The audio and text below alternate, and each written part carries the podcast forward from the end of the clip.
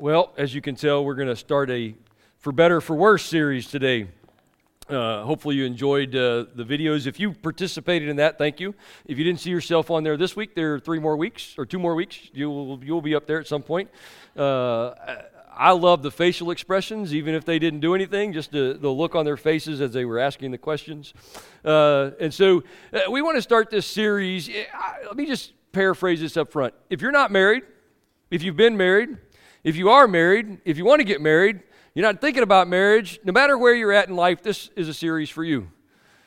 Because relationships not are just are just not in the marriage, but they're throughout life. But specifically, we're going to talk about relationships within a marriage. You might have some great role models. You might have some terrible role models. You might have some role models that you don't even know whether they're good, bad, or indifferent because you don't know what they're doing. Um, but uh, so we want to try to cover all aspects of this. There is grace for everybody through this because none of us get this right, including those of us who are on the stage. Uh, if you saw uh, some of us on that, uh, that little video, uh, we don't get it right either. In fact, this morning, uh, my wife is dealing with a crisis. I did not cause the crisis. Uh, I came downstairs this morning to a flooded kitchen. Our refrigerator went out over, overnight, and uh, so all everything in the freezer drained out onto the floor. So she's at home dealing with that, so I could come in here and deal with y'all. Uh, I don't know which is better, uh, but uh, she is taking care of that, uh, and I thank her for that. So. Um, you know how many I asked I asked Kelly, she's my bride. Uh, I asked her I said when you, when we uh, before we got married, what was your thought process? What what did your picture look like? What was your expectations for our relationship and marriage? And so maybe you can relate to this. I'm not going to get it 100% right. I just kind of paraphrase because I don't have that much time. Uh, it's about this long. And uh, I just, you know, kind of paraphrase that. So this is what she thought marriage would be. Now, she had all the warning signs, just so you know. I don't know where she got this from. She said uh, she dreamed of a white house with blue shutters, a blue door, white picket fence. I don't know if those colors are right. Those are just the things I threw in there. Um, two dogs, three kids, a husband with a great job, family time around the dinner table, the ease of preparing meals, family nights, date nights, family vacations, money in the bank, money for retirement, grandkids, senior years, and etc. Any of y'all have that dream? Close to that dream. How'd that work out for you? I know how it worked out for her. Some of us came into the marriage with these expectations life's going to be like our dating days freedom, spontaneity, all the premarital activities. Life is just going to be a party. Anybody with me on that one? How many came into marriage and said, I don't know what to expect, I don't really care? Anybody? All right? Eh, how's that working out for you? It, you know, eh, it, we all come into marriage with something in our mind, even if it's nothing in our mind, of what we expect in this relationship. I'm not saying your hopes and your dreams and desires are wrong. When you place them on the other person to fulfill, that's when we run into problems. And so, uh, you know, we call those things expectations. Uh, they might be good, they might be bad, uh, but so many times they deserve our effort to achieve and not the other person's effort. Our effort. We put that on us. How many got expectations you can never accomplish? Anybody with me on this one? I'm a perfectionist. So here's, here's how it works for me expectations on myself are like a thousand pounds on my back. I can't do them, so I'm going to give you 999 pounds, and I'm going to take the one pound, but I'm going to pick on you because you ain't doing what I want you to do. Anybody with me? Those are unhealthy expectations. And so, um, I was looking this up and I ran across this phrase. I was trying to figure out what can I what can I picture with expectations other than just disappointment. Eh, expectations lead to disappointments, but there's got to be something better. So I was going through this, and here's what I ran across: expectations are premeditated resentments. Now think about that. Expectations are premeditated resentments. Now you say, what is that? When things are not turning out how you thought or imagined they would be you resent the person that isn't accomplishing them, and it's never you. Premeditated resentments. You put all your hopes, desires, and dreams on the other person, the expectations, and when they don't fulfill them, you resent them. Does that sound like our marriages? Yeah, mine too. I, am guilty of this. I, for, I will tell you this we had four glorious years. I mean that with all sincerity. We had two years of dating and two years of marriage, and we never had an argument. We, we literally, it was beautiful. And then somehow something broke in my mind and I forgot what I was doing. Because from there for about another seven years, it was, it was not glorious. It was something else, but it was not glorious. Um, you ask my wife, she'll tell you. We, we don't hide any of our um, our issues, we, I will share everything with you because I don't want you to make the same stupid mistakes I've made. And, our, our hope and our desire is to work with young couples to help them overcome some of the, the blind spots in their own life so that they, they realize that, hey, there's a better way. Hey, our parents are great. I'm a great parent, but I screwed my kids up. Anybody with me? I, am a good husband today, but there were a lot of years I wasn't a good husband. I, just reality. And so I want to share that in the best possible way that I can so that you don't make the same, you're going to make your own mistakes. But if I can prevent you from making the stupid mistakes I've made, maybe you'll get a little further down the road in this relationship thing we call marriage. And so that's, that's my desire. So, uh, premeditated resentments, disappointments, and resentments will destroy a relationship. Are you with me? Here, here's the reality there should be joy in the joining. When, when we say, I take you, there should be joy from that point forward. But here's the problem when we say, I take you, how many of us really take that person? Or do we take the vision of that person that we expect them to be? See, like my wife, she, she asked me, if, if I die, are you going to get remarried? I used to say, yeah. Now I say, no, because I don't want to get changed again. Anybody with me? And she says no because I don't want to change nobody again. That's what she'll tell you. And, and, and, and we joke and we laugh and we kid about that, but do we really take the person that we're looking at? Or do we take a version of the person that we want them to be?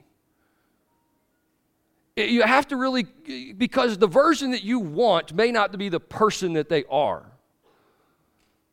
And you're, all the things that you do, we joke about it, but all the things that you do will never change that person. You know the only person you can change? Is that jerk you see in the mirror every morning. I'm talking about myself. You don't see me in your mirror. You call yourself whatever you want to see. But whoever you see in the mirror is the only person you're ever going to change. Now, I will say this the more you change that person in the mirror, the people around you can't help but changing. I'm just going to be honest with you. The more you change the person you see in the mirror, the people around you are going to change because they can't help it. Now, now, I want to tell you this up front. When you start changing the person in the mirror, it's going to cause a lot of confusion in your relationships, and they might, you might run through some tumultuous times before it gets better. I, I tell guys this all the time because I work off of, we all work off of fears. I don't have time to get into all this, but you all work off of fears. You have about three core fears in your life, and when somebody pushes one of those fear buttons, you have a normal response. Just it's just second nature. Mine, you push one of my fear buttons, it's all I can do not to punch you. Just just I just have a rage issue. So when I started changing that, I, don't get me wrong, I never punched Kelly, but I have a rage issue. I, I have I have this issue that I, I, I fear. One of my biggest fears is being a failure. So when you push that button, my normal response is just to bite back at you. When I started changing that, she had no clue what to do. Because when you change your normal response, the other person doesn't know how to respond. And it will cause a lot of tumultuous times in your life as you make those changes. So I, that's, a, that's something free for today. That wasn't part of this. Just, it's just reality. When you change, they, they're going to change. So here's the thing. When I take you, it doesn't mean I take you the version of you that I want. What it means is I'm going to take you and make you a priority in my life. That's what it means. I'm going to take you and I'm going to make you a priority in my life because there's a version of you that God wants more than you want, more than I want, and that's the version that I want to see come to pass. So I'm going to take you and I'm going to make you a priority in my life. All this is based on Scripture. All of this is based on the relationship between Jesus and the church, God and His family. It, it, just comes straight out of there. And so when we get the fact that I take you becomes a priority, you become a priority in my life. How long is that priority? This is the morbid part. Till death do us part. That's kind of morbid, right? Let me ask a question. How many y'all been married? Anybody got an anniversary today? Anybody? You got it. John, you got it. Man, I'm sorry. We, we could have picked a better version of this. I would have picked something that didn't have this on it. Ha- happy anniversary, by the way. How many years? 18. Nice. 18 years. so, so we, we tried to give these away in a different way. That didn't work, so we're going to give them away today like I said, I'd have picked a different version of this because this really doesn't go with what we're going to talk about. Uh, but so many people go into marriage and they have a death wish. So we have some death wish coffee for you. Come over that way and I'll throw it. So, uh, really, we don't have a death wish? yeah, that would have been funny, just poof, all over the place. I'd have had a death wish at that point. Uh, but so many of us go into the relationship and, and we have this version other than what God, they're not our priority. Uh, it's not till death do us part. How many watch the, the sitcom Mom? I, it really become one of my favorite sitcoms here lately because so much I can relate to. But there's a there's one one episode where um, the the daughter granddaughter is dating the professor, and uh, the professor comes to mom and grandmom and says, Hey, I want to marry your daughter. And they laugh and they're like, She's not ready for marriage. She's not going to be committed to this. And, uh, but that's up to you. You do what you want to do. She's, a, she's an adult. And so uh, comes back, next scene, and the, the, daughter comes in, the granddaughter comes in, and she's like, he, he asked me to marry him. And they're like, Yeah, we knew. Did you tell him no? And she said, Well, I thought about that first. And then I realized he's not too bad for a first husband. Now, how many of us go into a marriage with that same thought? It's not too bad for a first husband. Now, now we, we all, we, I get it, we all shake our heads. But how many of you ever use this, this, this word in your marriage? Well, we should just get a divorce. We should just walk away from this. We use the D word. You know, if you don't do what I'm gonna what I want you to do, then let's just get divorced. If you're doing what I don't want you to do, let's just get a divorce. If this, then this, let's go here. You, you know, you're doing that for effect. I tell, I tell couples all the time stop it. Because it might lead to the wrong effect. It might lead to something that you really don't have in mind, but you, that's just a, it's just a phrase. It's just a, well, we'll just get divorced. We'll just get divorced. We'll just get divorced. I'm going to get tired of hearing that. Just get out. Here's your divorce. And we use it in a way that it's threatening, and before long, that threat becomes something that the other person just isn't willing to put up with anymore, and they just tell you to go away. And you get what you always talked about. And we need to be careful with that. Don't use a word that you're not willing to back up, especially in a marriage. Well, uh, I don't want to make this all down, but priority and commitment, it's uh, to and to hold. Here, here's the thing when, when I think, if, when we go through this, if we will get the fact that my spouse is my priority, and that spouse is my priority until my eyes close on this earth the very last time. We have the priority and the commitment of this relationship, of this marriage. When we have that down, and there's no way we're going to walk away from either one of those, then everything else in between on these vows comes easily. I take you for richer or richer. That's what we think, but for richer or poorer. You know, when my wife and I first got married, I, I was an airman basic in the Air Force. Anybody know what an airman basic is? It's poverty level, below poverty level. You think I'm joking? It's poverty level. Like we, we qualify for food stamps, we qualify for SNAP, we qualify for everything that people that don't work qualify for. And yet we work. Now, I, I laugh and joke about it because you know what we did for fun? Fun was a two liter bottle of soda and a coloring book. But you know what? We were happy. You know what was fun? Going down to the mall and sharing a Coke and making fun of people. you, you laugh. We did it. We, we, would, we would come up with, you know, people walk by and they're talking, you can't hear them? We'd come up with whole phrases. Anybody, anybody else do this? You know, you just fill their mouth full of phrases and, and, and, and you buy their body language, all that stuff. But you know what? We were happy. We were poor. We didn't know it. Again, two years dating and two years marriage, we didn't fight. Year three, it was on. Um, uh, for better, for worse. Uh, some of you right now are dealing with some worse, but you've had better. I've had better. You know, uh, this morning, I, I uh, Uh, Pastor Alex and I were talking this morning. So many times we go through whatever we're going to preach on this week, and we get tested on it all week long. Do you know how hard it is to preach on marriage? You know how hard it was to come downstairs this morning and trudge through puddles in the kitchen, not knowing what it was. I got up at 4:30 this morning so I could come in and spend some extra time. You know what I ended up doing at 4:30 in the morning? Cleaning the kitchen right? For better, for worse. You know what I did? I, I let her sleep till six. She was going to come in with me. I let her sleep till six. I went upstairs. I said, hey, look, fridge went out. Um, you probably need to stay home. Uh, I got most of it cleaned up. It's not going to be your satisfaction, but I got most of it cleaned up. hey, that's serious now. I got, I got the worst of it up. Like we had popsicles in the in the freezer. You know, I got the worst of it cleaned up. She got a lot to go, but um, But I just looked at her and I said, you know, it's a crisis, but you know what? It's all good. It's worse. You know, you know what? You know what turned out better? It's under warranty because there's a, a, class action lawsuit for this refrigerator. So we get it replaced or fixed. I, you know, I don't care. They're gonna make it. But you know, it's for better for worse. And when you get the priority and the commitment right, for better for worse comes easy. In sickness and health. That's a sucky one. When it's health, it's great. When it's sick, it's bad. But when your commitment and your priority is right, you'll take the bad. Because I'd rather spend a few days than miss her for a lifetime. You know, her dad, Kelly's dad, broke his leg. I, I don't want to get into the details of this, but he broke his leg. 86 year old, 86 years old, broke his leg, so he had to go into rehab. Didn't have to, but long story. He's coming home. And I'll do whatever's necessary for him. Why? Because I said for better, for worse. Sickness and health. But that's her dad. That's her dad. She's my priority. And taking care of him is too. It's just how it works. It's just what God has called us to do. And all this is, is based on the uh, uh Ephesians chapter 5. We're, we're going to look at Ephesians 5, 21 to 23 real quick, or 30, yeah, 31, I think it is. I don't know what it is. Um, we're going to take a look at Ephesians, but we're going to go back up. i have already talked way too long.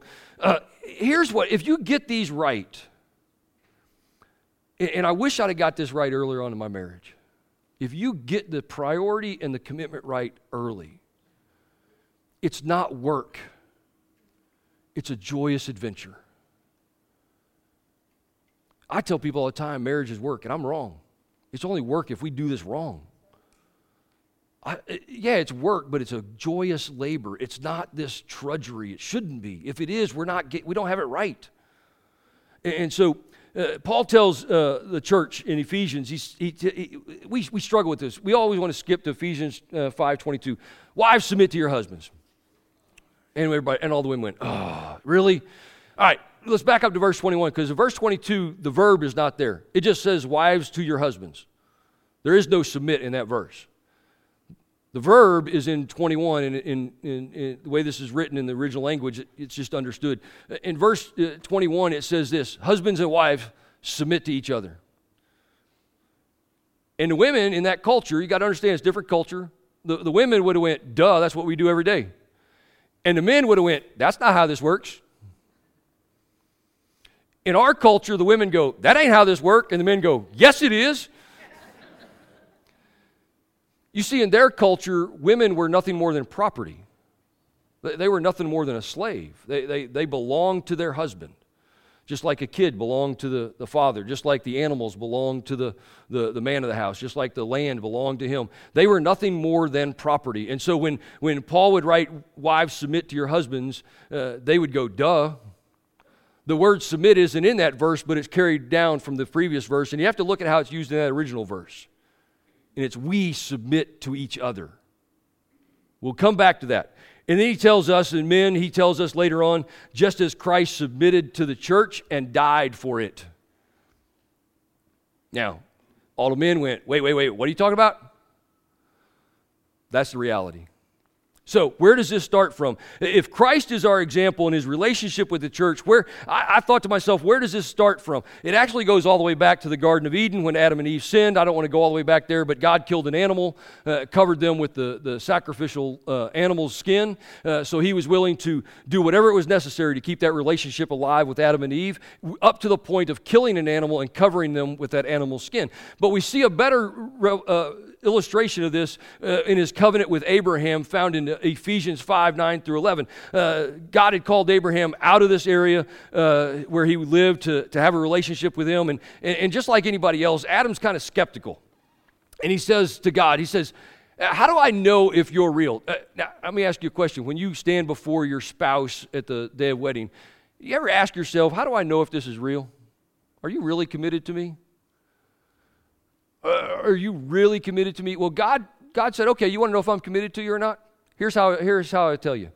He says, go get me three animals and two doves or two birds, and I want you to divide those animals and lay them out. And so we don't understand this because we don't do this today. Uh, but let's just say, uh, who do I know in here? Uh, Rob, you and me are we're going to enter into a covenant, right?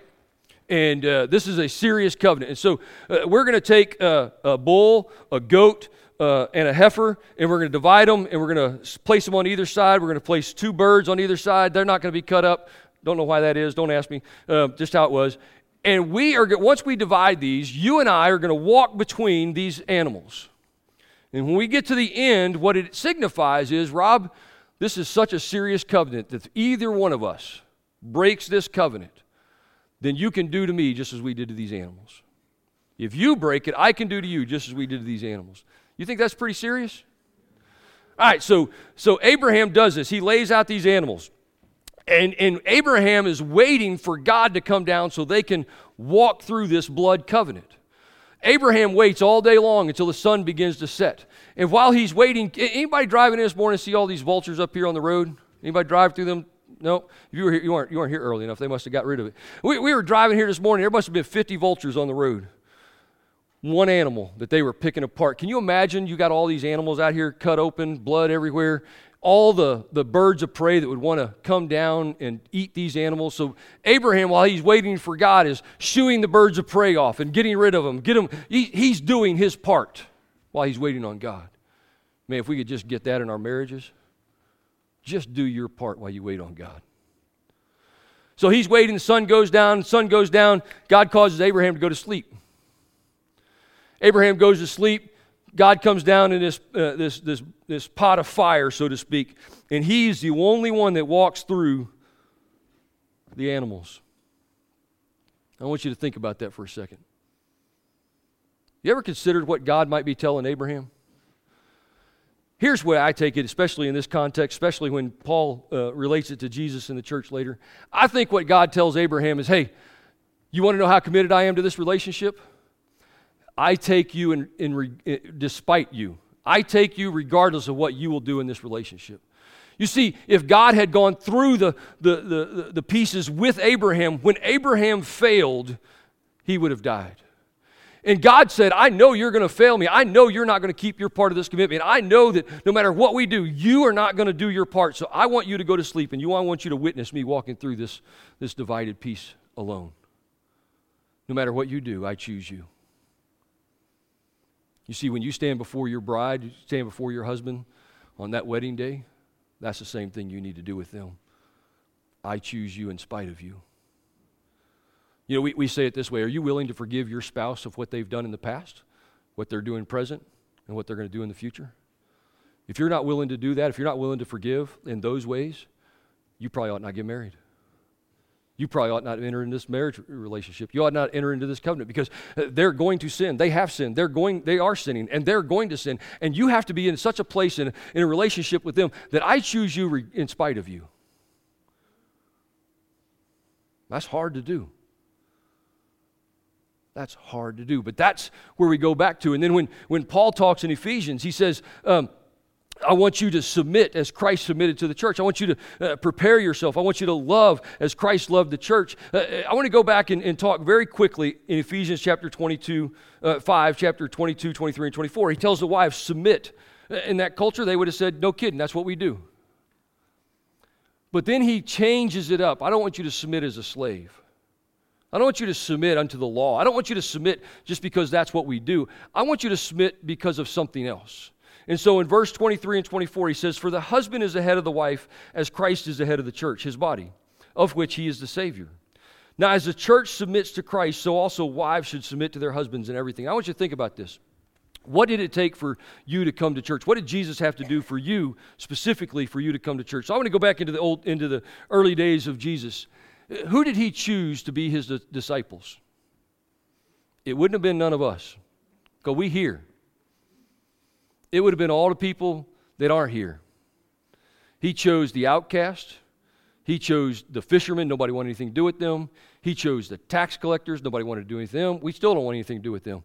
Um, you think I'm joking? How many want to? How many want to have a friend as an IRS agent unless you want to get over on somebody? Um, but I mean, reality, he chose people that were on the outside of society. Let me ask you this. If you were on the outside of society and Jesus brought you in, what would you do for him? Whatever was necessary. Would you do it because the law required you to do it? Or would you be do it because of what he's done for you? Out of his great love. That is the difference that he looks at the wives and says, Don't do this according to the law.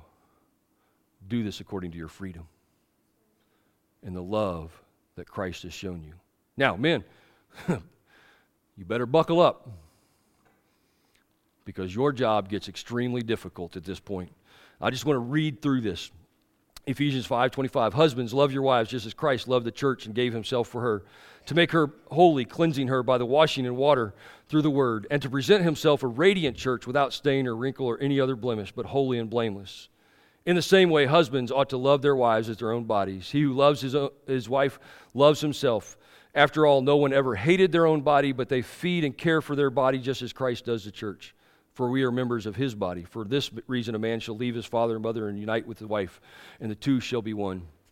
Now, men, I don't really have enough time to go through all this, but I challenge you to go home and you read through this. And you ask yourself, what did Christ do for the church? Uh, just think about this. When the woman was caught in the act of adultery, what did Jesus do for her? He forgave her. He not only forgave her, he invited her in. When he healed the lame, what did he do for them? He not only healed them, he invited them in. When he caused the blind to see, what did he do for them? In every one of the instances where you go back and look at how Jesus interacted with people, he said to every single one of them, I choose you, just as you are. And husbands, that is what we need to do with our spouse. That's what we need to do with our wife. That's, that's the relationship that we need to have. We choose her. Why? Because God has a version of her that we can't even imagine. Uh, I wish I had got this earlier. Uh, a few, my wife is Nana. We have three granddaughters, a grandson, uh, and we refer to her as Nana. And so she has this special relationship with, with them, and she takes them out, and they go to different trips and do different things. This last time they went and got fairy hair. I don't know what all they do. Um, I don't even know what fairy hair is. Uh, but I look at the relationship that she has with them. And from my perspective today, has not always been there. I look at her and I look and go, you know, I am so thankful that she is the amazing woman that she is and has this amazing relationship with them and can take them and lead them to a place of healthiness and happiness. And I look and I look at my part of this and I say, you know what? I've done everything I can do to make her be the person that Jesus would want her to be. Why? Because I choose her. She's my priority. So you, you say, well, what do you do? Well, when she comes home, I don't go, where's dinner? Men, Maybe.